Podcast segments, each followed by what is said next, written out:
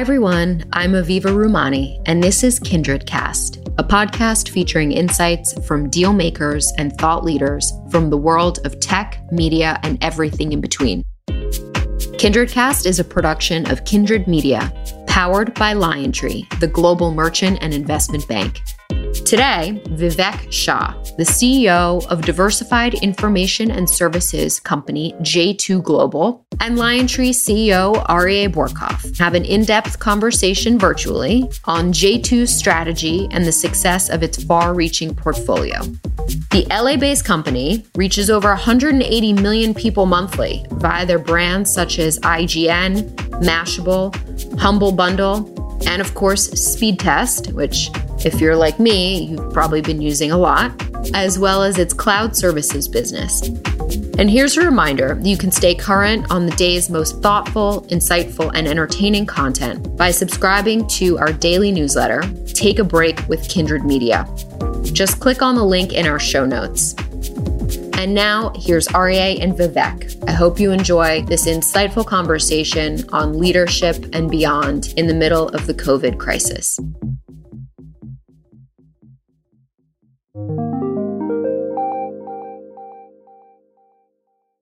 Hi, everyone. I'm Aryeh Bourkoff, CEO and founder of LionTree. Welcome to Kindred Cast. I'm sitting down this morning virtually with Vivek Shah, the CEO of J2 Global, the publicly traded tech company based in LA with 3,000 plus employees across 50 offices that reaches almost 180 million people per month, over 1,000 advertisers, and across 40 plus brands. Vivek has been at, its helm since January of 2018 after J2 purchased tech publisher Ziff Davis, which Vivek bought in 2010. J2 has made over 180 acquisitions since its founding in 1985. Over the past 10 years, the company has put over $3 billion to work in sectors such as media, like Mashable, PC Mag, for example, health, everyday health, security, marketing technology, and communications, such as eFax. So, Vivek, you've been quite busy. Thank you for being here. It's great to be here, Ari. Thank you. My pleasure. Well, I want to start this conversation first. You can see I'm starting to move outside but we've been sheltering in place for basically nine weeks here, and the environment is very much in flux. We're at the very early stages of opening up. The road to recovery will be no doubt very long. How are you feeling right now? How are you coping? How are you doing? Yeah, you know, we're I'm personally I'm doing fine. Look, I, am I'm, I'm with my family. We are healthy uh, we are happy and we're together. And so, more than anything else, I find myself, I consider myself to be very fortunate. And then I think more broadly, as a company and as an organization, I think we're showing a fair amount of resilience. I think a lot of determination.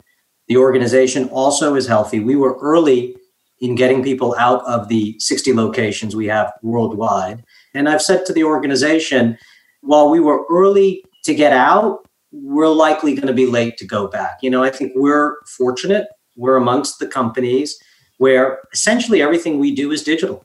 How we produce right. products and services, how we deliver products and services, how we market products and services, it's all digitally done. So we're in a position to allow those that aren't similarly situated to be the first to go back so that we're not clogging public transport and we're not clogging elevators and the streets in which we operate. So look, I think relatively speaking, we're doing well. And we recognize that that's a privilege. You mentioned obviously you live in the digital domain, and now we're living in a virtual domain. But certainly there's been a different dynamic in place here. So has your management approach or your philosophy of management changed at all or evolved at all during the lockdown? How have you been leading the team differently during the lockdown? Interesting. I would say that I'm probably more visible now than I was prior to the pandemic. And that is manifest through a lot of Zooms. We use a platform called Workplace, which is Facebook's platform for companies, where we're posting live streams and videos and just keeping the company connected in that way. Obviously, email, just using every digital tool available to me to have my presence felt and my leadership team's presence felt. So I was at a recent board meeting, and I did make the remark that I think the relationship between the company and its employees has never been stronger. And we're feeling that and we're seeing it in the feedback from companies. So as I look at silver linings in all of this, that is absolutely one of them. And I think it's demonstrated that this sort of being virtually visible can be done and can be achieved. So I think that's been a key aspect of the experience that we've had. Now, look, I also think that people are restless, and we're hearing that, and they'd like to get back to some form of normalcy. And so we're going to try to figure out what that looks like. And it's a different answer depending on the location we're in. It's a different answer based on the job function that you have. That I think the key word in all of this is flexibility. I think what everyone has demonstrated uh, in the business community and societally in general is a high degree of flexibility. And that's something we're going to want to hold on to when this pandemic is behind us. And so we're looking at policies and approaches that embrace flexibility. And by the way, I similarly feel close to the employees of the firm during this moment. And I'm looking at policies to sustain not only the continuity around a digital virtual format, but also ways to keep myself energized to the same degree because you do feel especially close in these moments to your people. Yeah. And the key thing is not having it just be for the moment. It has to be something that can sustain from here. I feel that's as much for me as for them. I think that's absolutely right. Yeah. So you reported earnings about a week ago, and mm-hmm. all the companies that are reporting earnings during this period are providing very interesting commentary around COVID 19 and the crisis, and also getting a pass from investors, rightly so, because of the current environment being so catastrophic for business continuity today. But obviously, COVID 19, as you talked about on the earnings call, has affected businesses across media and technology and, and essentially every industry. So, what is your outlook for the rest of 2020? Do you think there's going to be a speedy bounce back, or are we in for a bumpy ride? And I know it's difficult to say, and usually it'll be more gradual, but there is a feeling of restlessness, as you mentioned, in our people, but also from a business perspective, people want to get back, I feel. Yeah, they do. It's hard to predict. And, and I do, I think, still think at this stage it's a lot of guesswork. What I can say is what are we observing now? And what can we learn from what we're observing now? And what might that mean for the not too distant future? So there are positives and negatives. There are headwinds and there are tailwinds that we're experiencing. I'll start on the positive side. We operate in the healthcare space. We sell a fair amount of pharmaceutical advertising. The pharma industry is really strong right now, and it's amazing how the public perception of pharma has really changed. It's almost been a 180 through this pandemic. Just a couple of months ago, it was all discussions about price transparency and price gouging, and it's turned into all of the clinical trials, and this is going to be the industry that develops treatment and vaccinations. And by the way, that's true. This is the industry that we're going to rely on in great part to get us to a position of safety. So, what we're experiencing in our own business is the strength of that. But then there are specific things that happen more of pharmaceutical marketing is actually done targeting providers than it is targeting patients. Even though I'm sure we all see the pharmaceutical ads on television and on the internet, the reality is they spend a lot more financing and employing pharma sales reps to go out and meet doctors. That's called detailing in the industry. That's over. And I don't think that comes back. So what happens now is all of that detailing money has gone digital. And that's through websites and through email and through webinars. And we happen to be in that business. So that part of our business is doing really, really well. So we have the healthcare industry where I see some interesting things happening.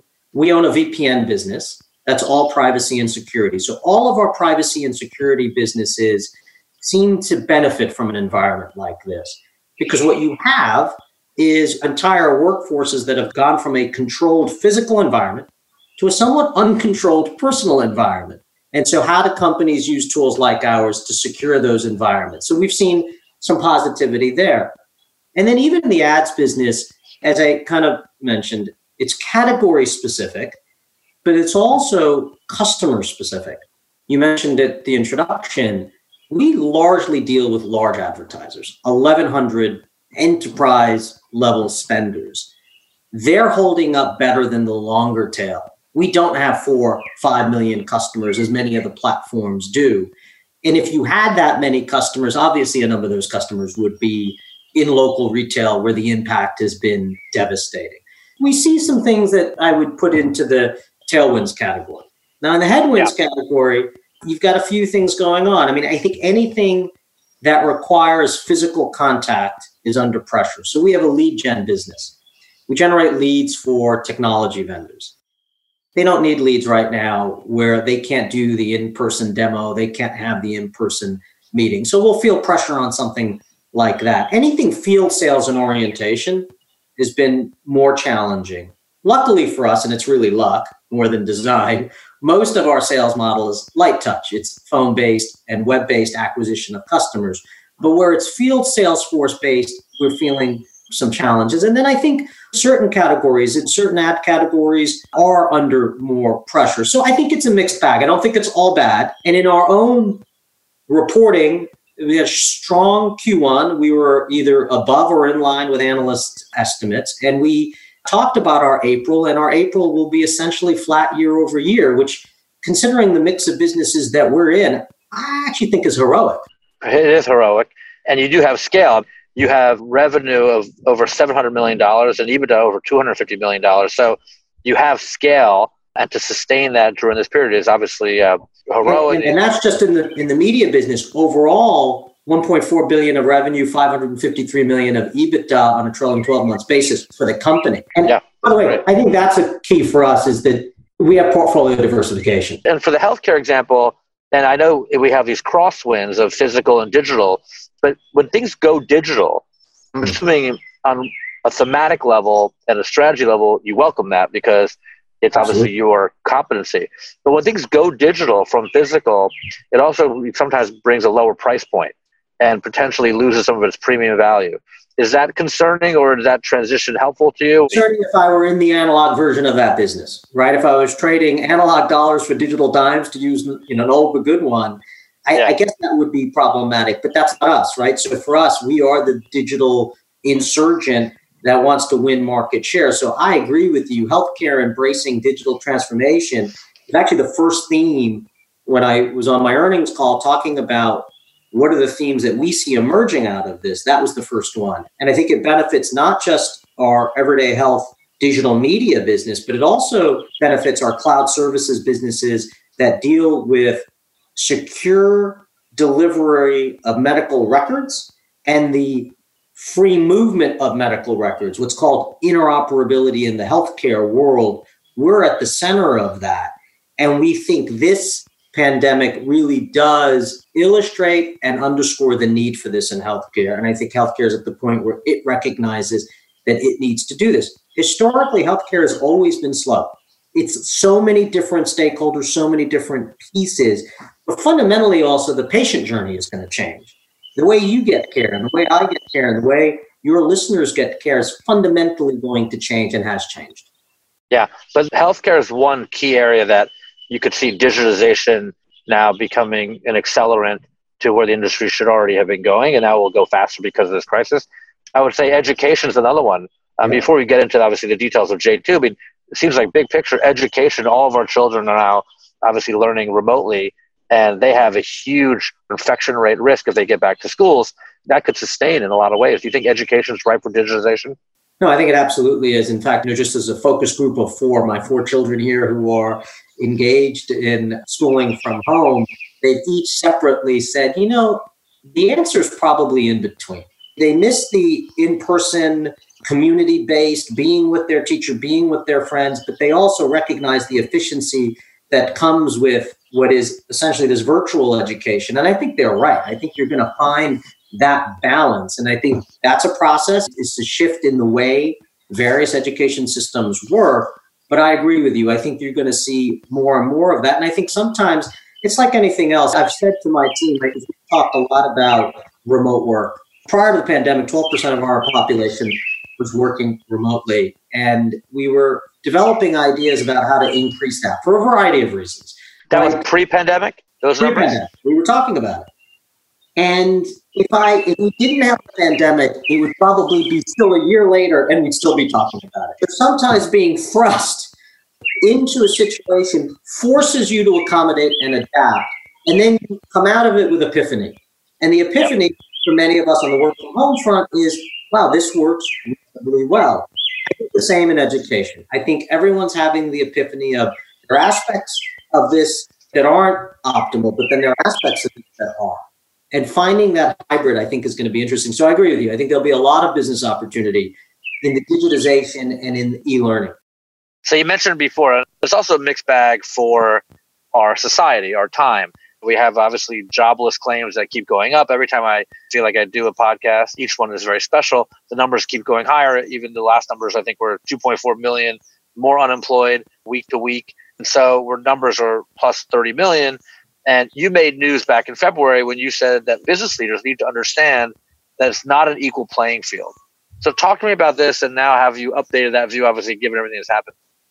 Yeah, I mean, look, I think that this pandemic has revealed what I was trying to say in February, which is the disparities in our society are extraordinary and continue to just grow wider. And even the experience that we're all going through this pandemic, our ability to have roles that are digital roles, our ability to be in homes where work from home is tenable, our ability to devote time to our children for their education. These are luxuries, and these are mm-hmm. largely the province of the rich. And when I say the rich, I mean broadly speaking, on a global level. I think this exposes that, and there's real pain in society. And you can be in conversations with people and not always feel that and see that and hear that. For some, this is such a devastating set of events. And think about what their personal recovery might look like. Forget business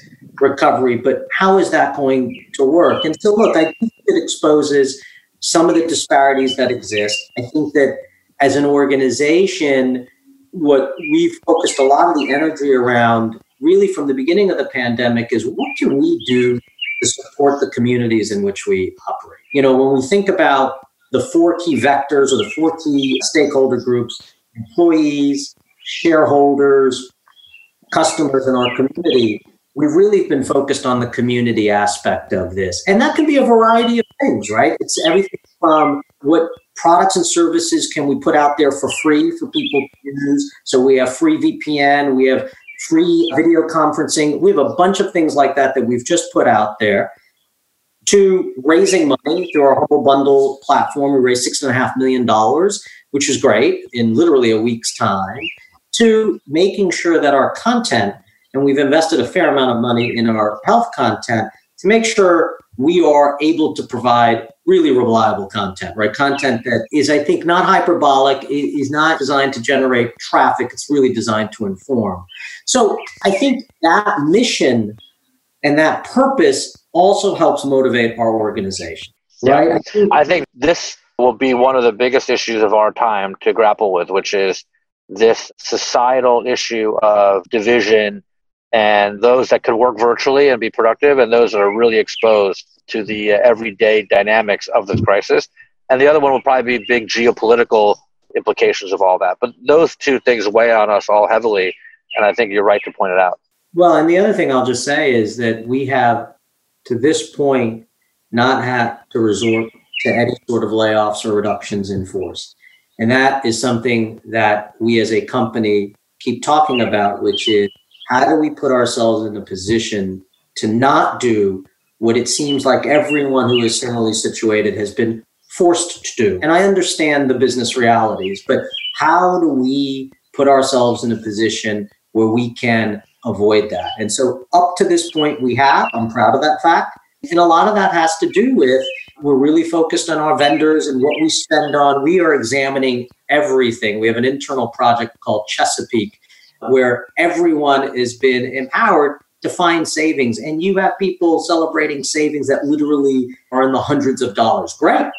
Let's keep doing that because across 4,000 people, we can actually take a real dent into something like that. So we've been creative. It's been a great way to bring the entire organization into the process of trying to maintain reasonable financial metrics, reasonable earnings, and cash flow. We've had a similar approach at LionTree the way that I think about it is that there are two people that you have to evaluate during this pandemic. One is the person that is getting through it today, and two is the person that is looking back on how you got through it today the day after it ends.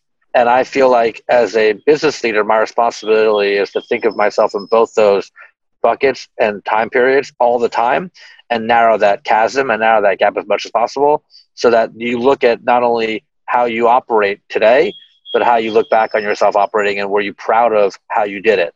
And I think that eliminates a lot of the rash judgments and you try to preserve the dignity of dealing with your people all the time. And I think that'll pay dividends in the future. Plus, it's the right thing to do. I, I think you're 100% right. So uh, I'd love to talk about J2 and the company that you've really catapulted into such strength. You have two divisions of the company. You have the business cloud services division, which includes great brands like eFax, IPVanish, SugarSync, and many more, as well as a digital media division, which is Ziff Davis, including brands like Mashable, PC Magazine, and Everyday Health. How do you, these two divisions feed into each other, or are they operated totally independently? Well, so the reason they're together and the reason they're all part of one company is one, they're digital businesses. They both feature highly recurring revenue. So whether it's the subscription businesses, which represent about 65% of our company is subscription based, and then the balance is advertising based. But even on the advertising based revenues, they're highly recurring in nature. Recurring it's the same customers. It's because we operate in these endemic categories, and so yet the endemics really repeat themselves. So for us, we like the shared characteristics of highly recurring revenue. We run both segments with a lot of discipline, with an orientation toward profitable growth and the conversion of earnings into free cash flow. That is a staple part of what we do. You know, you talked about we've done $3 billion worth of acquisitions. 2.4 billion of that was financed by our own free cash flow. So for us, wow. what we look to do is we look to operate these businesses for cash. We use that cash to acquire businesses that we then optimize and run for cash. And, and that's our so called cash flywheel. And it's worked really, really well for us. The other thing I would say is that from a skill set point of view, they're very similar. I say this all the time. We're a company of typists. You're typing content or you're typing code, but you're typing. And you're probably in front of a device like this typing you know, sure, we do other things, we shoot video, etc., but we're typists at our core. And so I find that whether it's editorial staff or programming staff, they're very similar in a lot of ways in terms of what they need and how we recruit and how do we motivate and how do we inspire them to do what we need to get done. So I find those similarities there. And then overall, the mindset of the company, regardless of the segment, whether it's cloud services or digital media, everything is about capital allocation and a return on invested capital. Mm-hmm. That is the company. If you said to me, what is the defining element of J2? This is a capital allocation machine. The perspective is such a fleeting thing. We've sat in our apartments and our home for a long time, wishing to get outside, and as soon as we get outside, the birds are the problem. You know, so it's like you can't win, right? Can't win you did mention something about the portfolio that bridges across both, which is the subscription nature of your portfolio. Is I think you said over 60% of your revenue is subscription based. So it must have given you a lot of predictability, not only during this period, but always. Even the ad side you said is a little bit more contractual predicted, but the subscription part of the business, is that very important to you? Is that unique? Oh, no, I think it's absolutely important to us. Obviously, there's a stability and a predictability that comes from subscription businesses, which we value. We're also seeing some really interesting relationships between media businesses and subscription businesses. So there are two things that we look for. One is when you have a media asset, does that media asset create a data exhaust that is of value to someone on a subscription basis? So the greatest example of that in our company is our Ookla business. So Ookla operates Speedtest. I'm sure all of us have been speed testing constantly, either on our desktops or on our phones with our native application. It is by far the leading testing appliance out there. That was an advertising business when we acquired it. It basically ran ads as you ran tests, and it still runs ads.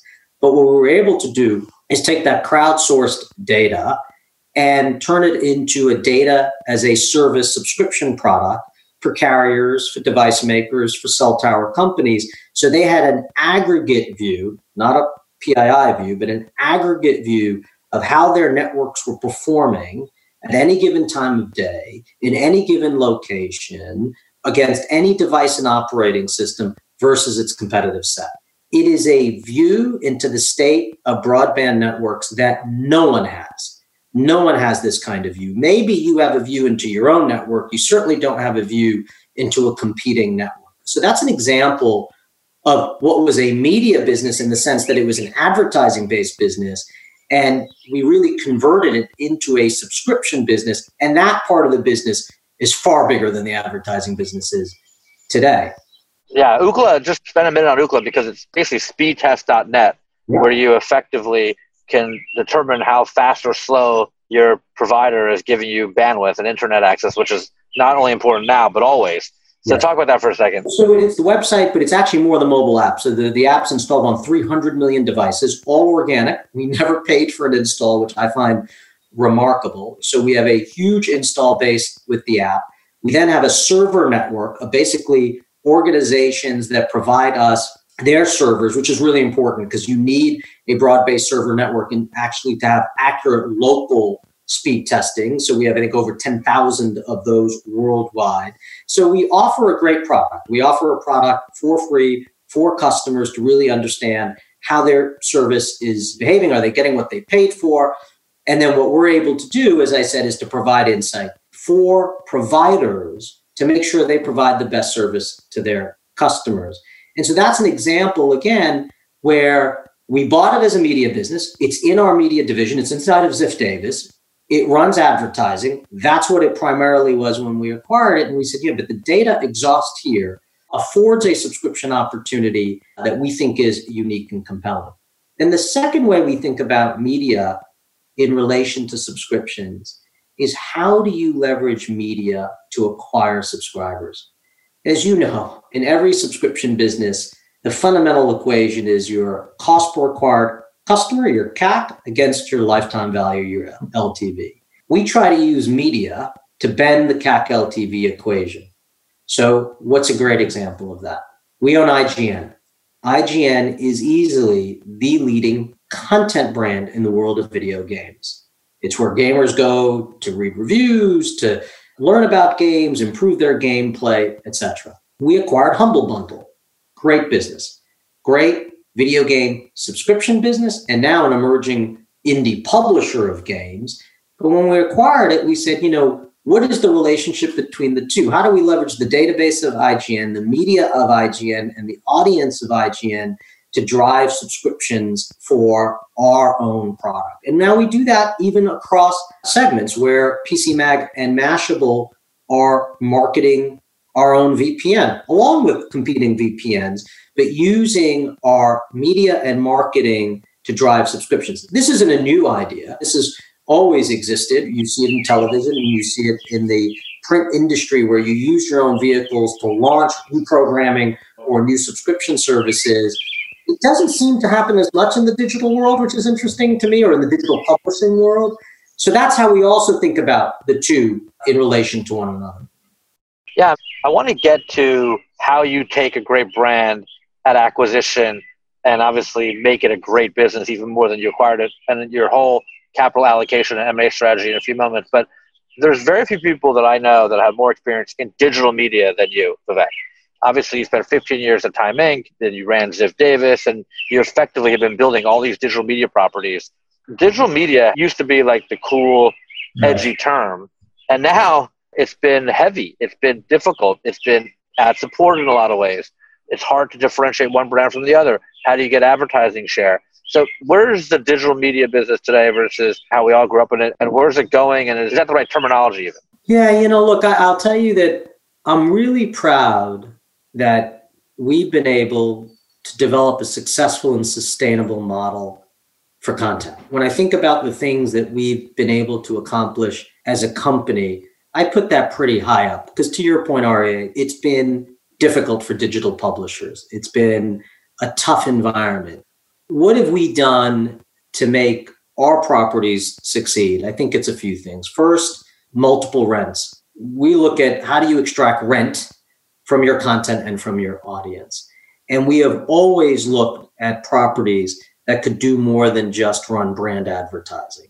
And so in our world, we have brand advertising, we have performance advertising. And the difference between the two is in brand advertising, I sell impressions. in performance advertising, I'm selling customers.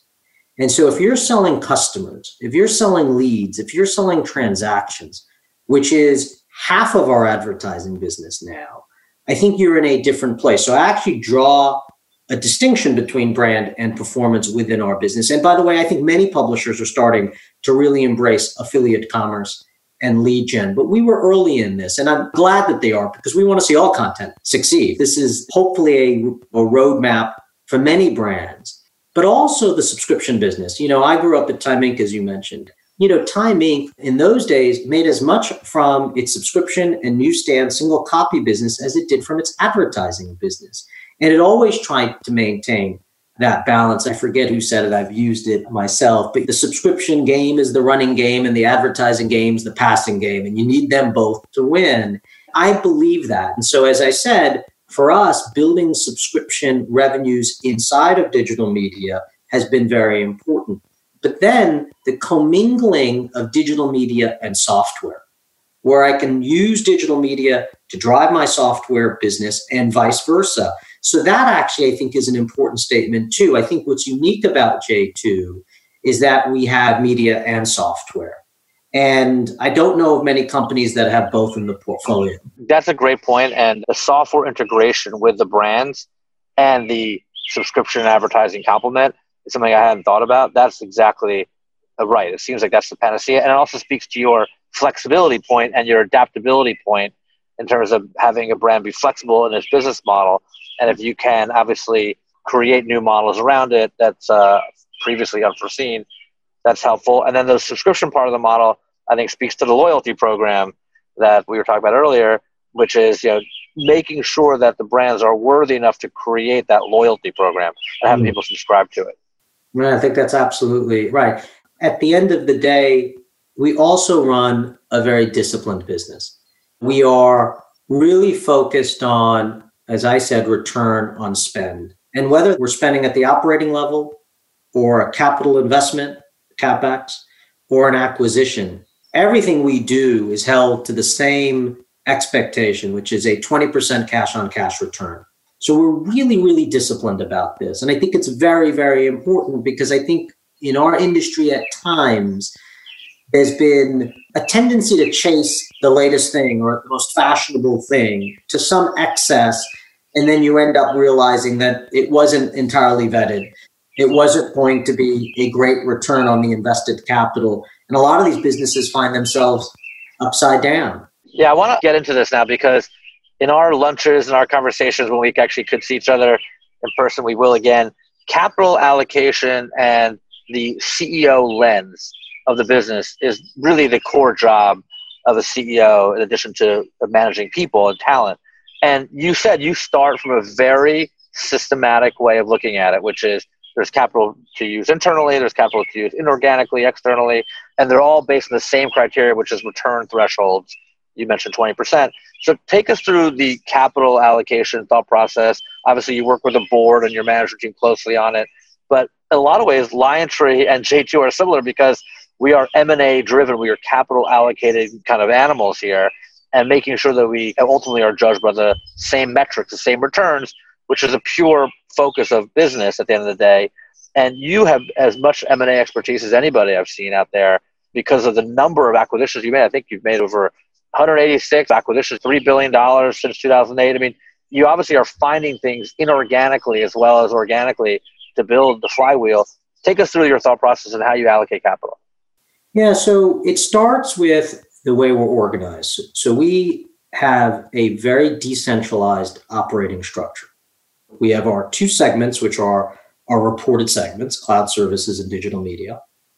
We have three operating divisions. So digital media is split between Ziff Davis and the Everyday Health Group. Each of those operating divisions has its own president. Underneath those presidents are a little over a dozen business units. Those business units each have a general manager. Those general managers have full P&L responsibility for their businesses.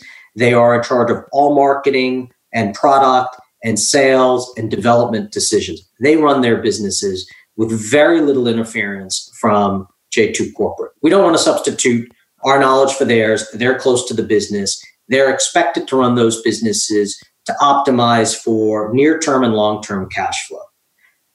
The one thing they don't have is their own balance sheet.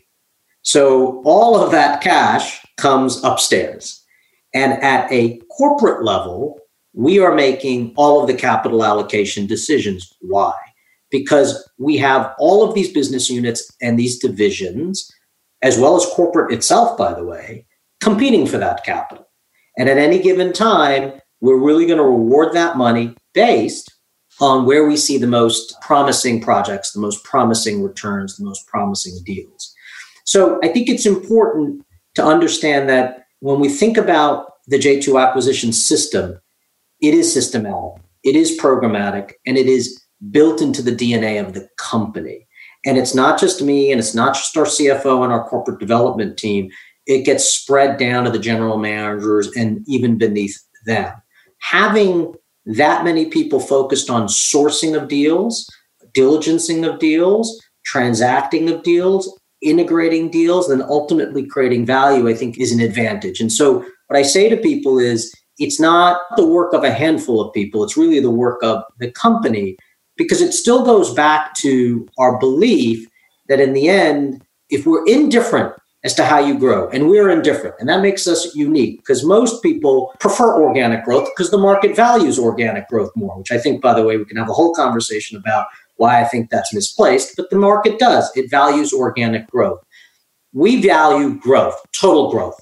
And again, so if I'm using it to acquire a company, if I'm using it to invest in a project, to me, as long as I get the kind of cash on cash returns I'm looking for, then I'm indifferent and I'm neutral. I think the decentralized structure is important, that mindset is important. And then what do we look for? We look for things that we have recurring revenue.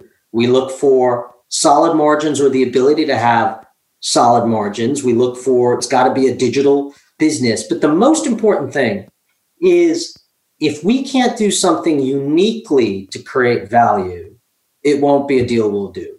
That's important. So it can't just be a good investment. It has to be a good investment that's made better because we have IGN to help market Humble Bundle. Humble Bundle was a great business, would have been a great investment even if we didn't do anything with it. But I need to find that thing that we can uniquely do to create value. That's probably the single most important question for me when I'm presenting here.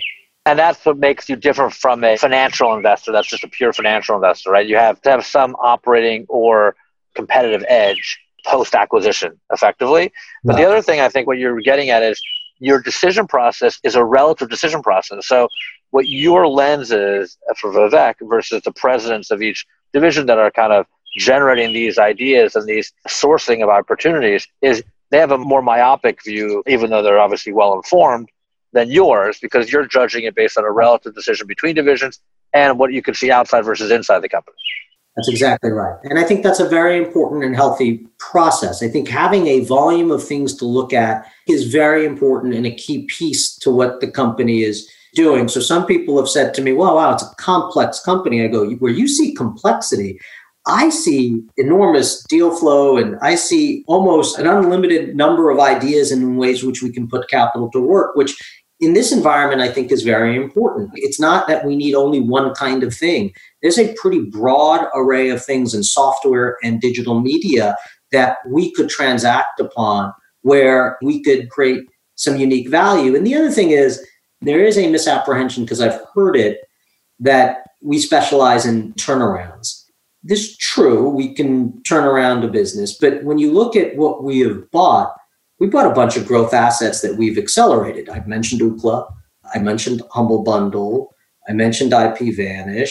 We bought a business called VIPRE, which is in the endpoint business. We bought a business called Line2, which is a soft phone second line business, which is perfect for this environment. And then we bought a business called Ekahau, which helps design and deploy Wi-Fi networks. So those are all growth businesses where I like to see, you know, it's the old Berkshire Hathaway, fair businesses at great prices, great businesses at fair prices. Those are great businesses at fair prices. We have had, well, I wouldn't call them turnarounds, but I'll call them sound businesses that needed some kind of jump start. We talked about Mashable was one of them. IGN was one of them when we acquired that. Everyday Health, I would have even put into that category. We bought Baby Center recently. We bought Spiceworks recently. These are all great brands where sometimes we can bring a new business model. Often it's just changing ownership.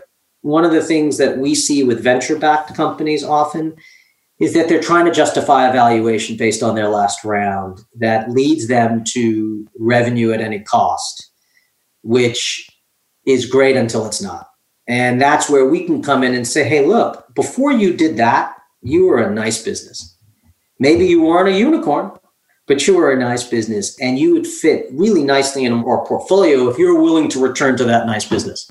Yeah, I would say um, when people call and boast about being labeled a unicorn, which is effectively a moment in time valuation that may or may not be sustainable. And obviously has a valuation obviously of a billion dollars or more for a private company. People call me and say, that makes us a unicorn. And my response is always like, are those real? Bring me one. I'd like to pet one. Yeah, right. It's a, it's a fantasy. Don't you get it? You know, you have a lot of companies that are looking to get one price once. When you're looking to get one price once, it leads to a certain set of decisions that are different than a publicly traded company that gets repriced every second of every day and needs to have sustainable, profitable earnings growth. And so, by virtue, I go again about ownership and how ownership can change business decision making. You know, when people ask me, well, what is it like to be a public company CEO? I go, look, I think it's really clarifying you understand that you have a fiduciary responsibility to increase the per share price of the company. You focus on the inputs that over the long term help drive that. It isn't trying to manufacture a story or it isn't trying to get an unreasonable and excess valuation at one point. So I do think that point you made is an important one. So to your question about Humble Bundle.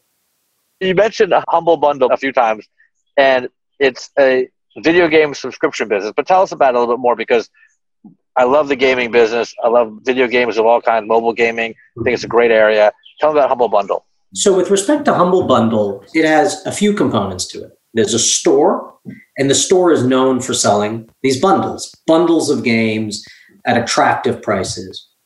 It also has a subscription business called Humble Choice.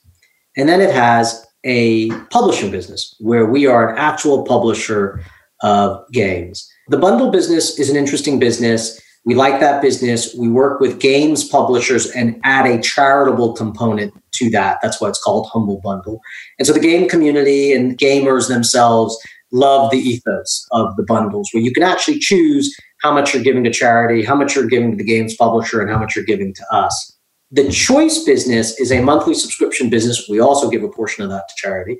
It's a monthly subscription business where we're essentially upfront renting IP from game publishers at a certain price, aggregating them into this bundle, and selling a subscription service to it.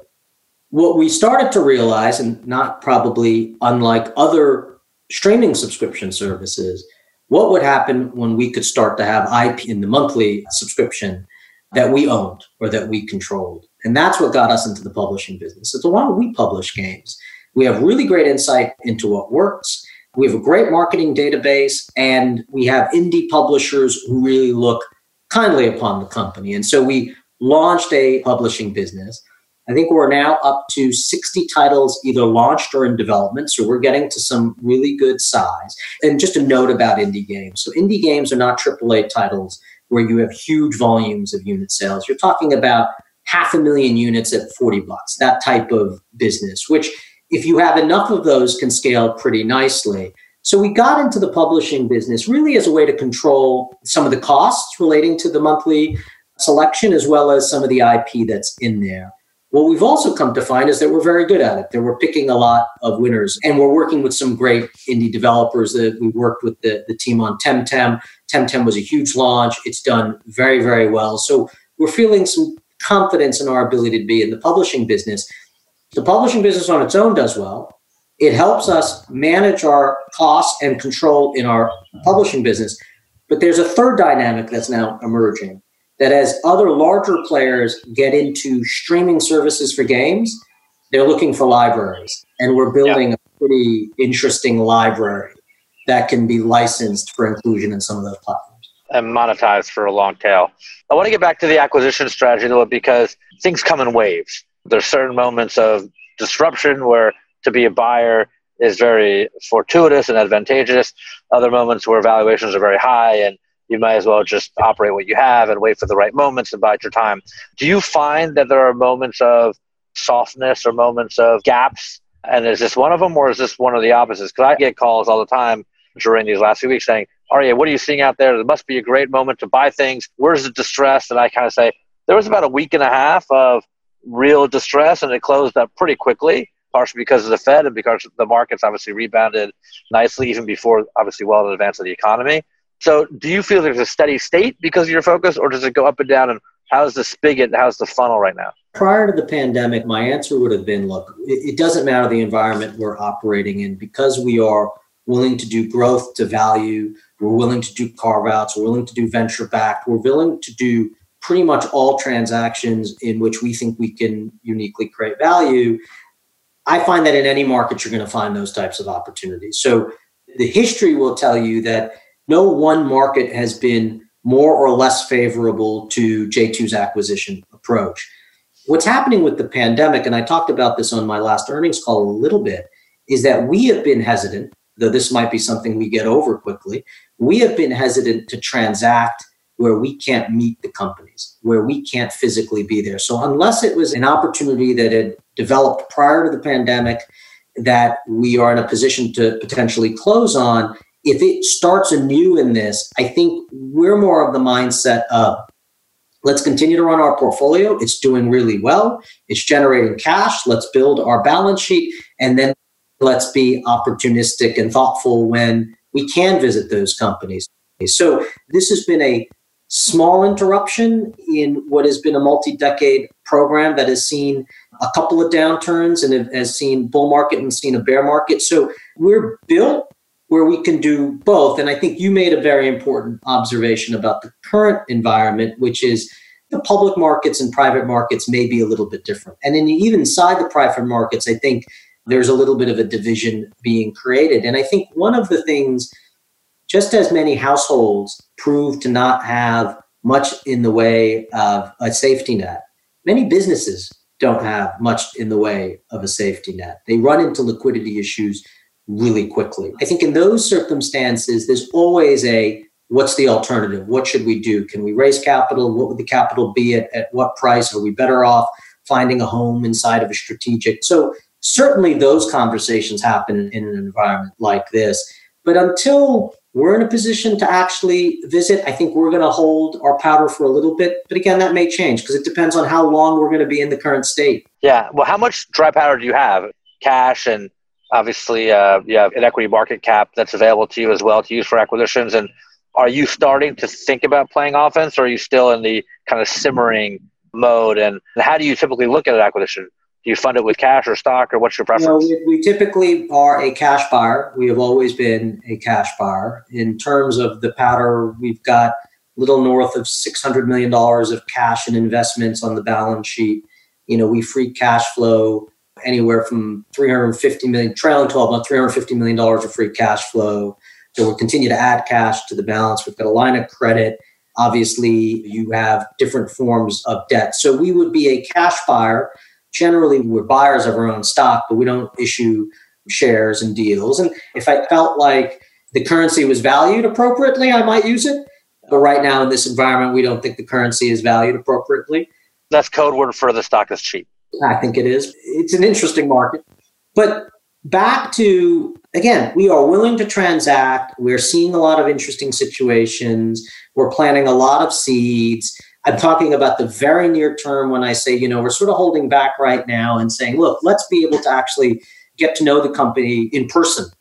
But if this goes on for longer where that's not practical and we're seeing opportunities to put our shareholders' capital to work for great returns, we're going to go do it. Sometimes you're forced into these things out of your own comfort zone. And then when you're forced into it, you come to the recognition that, hey, this isn't half bad why weren't we doing it this way to begin with? That is the silver lining of scarcity, which is a book I've been reading about. In moments of scarcity, it brings out decisions and opportunities that you wouldn't have otherwise thought about in times of abundance. Mm. And that obviously is uh, something that is born out of necessity, but could be dictating the next chapter of our time here. Vivek, I want to finish up by uh, going a little more personal, a little more fun. You know, you have been at home for over two months with a wonderful family. What have you missed outside of that environment the most? And what's the first thing that you're going to do when you're really permitted to get outside again? I love to play squash. So I haven't been able to get on a squash court for months now. And it was really my sort of go to athletic activity and stress reliever. And so I really look forward to getting back onto a squash court. And both of my boys play squash, so it might be just with them or, or certainly with the friends with whom I play. I'd love to go to a Yankee game. If there's a Yankee game, I'm a huge New York Yankees fan. And so I'd love to be at a ballpark along those lines, I'd love to see some of my kids play sports. I love watching them play. They haven't been able to get out on a lacrosse field or a baseball field. And so I'd love to be able to do that. And then I'd love to have dinner and lunch with friends like you and catch up in a real way. And I miss that. I miss being with people. Um, I think we all do it. That is absolutely the very definition of human nature. So I'd love to be in a position yeah. to do that. Well, how about I invite you to have dinner and a Yankee game together? That would be fantastic. Oh, we'll do that. And so while you're at home, everyone's consuming different forms of media, probably uh, overusing social media in some ways. And there's been TikToks with your kids, there's been Instagram Lives, there's been all of those things. And what have you been consuming in the media side? What have you been watching? What have you been thinking about? Well, I've been reading because, you know, this is one of those environments in which you can read. I started to actually at your urging, started to do some audio books, but my commute's no longer in place. So I've gone back to the old fashioned approach. And the book that actually I just reread, that I probably read twice before, which I think is the greatest business book ever written, and I think actually encapsulates J2 really well, is The Outsiders by William Thorndike. Great book. Is fantastic and gives me such confidence in our path and what we're doing. And I give it to every new employee, senior employee in the company. And so you got to read this book. It's um, all about capital allocation. Absolutely. Absolutely. The Price We Pay is a great book. If you haven't read Dr. Marty Makary, who happens to be the editor in chief of MedPage, one of our properties, but I think the definitive book on some of the policy issues and considerations in American healthcare. So really, really good read. And then I'm reading The Swerve by Stephen Greenblatt. So it's another nonfiction book but it is and I'm early, like I'm only 20% into this, so I don't have it all down. But it's basically this papal secretary who finds a copy of On the Nature of Things and how that changed the course of human history and introduced all new sorts of scientific and societal ideas. Anyway, I'm early in that, and that's interesting. And then what are we watching? We're watching The Crown. My wife had never seen The Crown, and I'd sort of stopped thinking that that would be one of those shows that we would watch together. And so now we're caught up. We're enjoying that. And then we're trying to be outside as much as possible, taking advantage of what seems to be the improving weather here in New York. Yeah. A few years ago, I should say, at a conference that was canceled this year at Cannes Lions, Tim Armstrong asked me about what my personal motto would be. And he said, You don't have to do this, but he said three words. And I thought to myself, and I saw in the distance an image of something that triggered my thought process near a body of water. And I said, my motto is jump the rope. One of my mottos, if you could actually see something that looks to be have a guardrail or restrictive, but you think you could do it, jump the rope. Yeah. So what do you think, Vivek, is your motto? The one I've used for myself and I've used with my kids is the person who said he never had a chance never took a chance. I like that. Yeah. I like that. Well, I really appreciate your joining us on Kindred Vivek. I've wanted to do this for a long time, and it's at a great moment. And I really also appreciate the juxtaposition of our views here.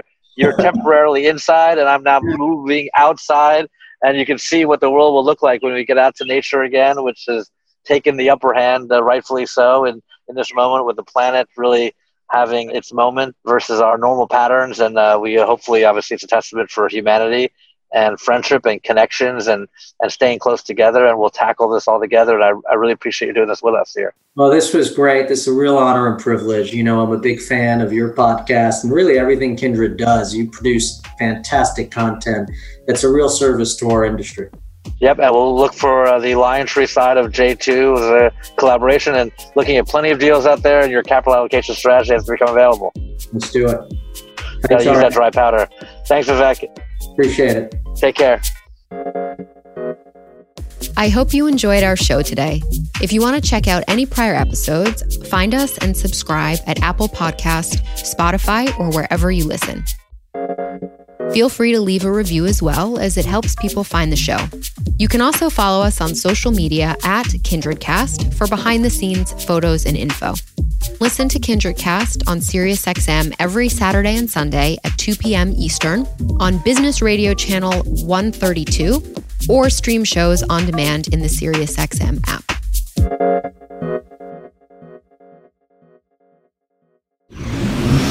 Audiation.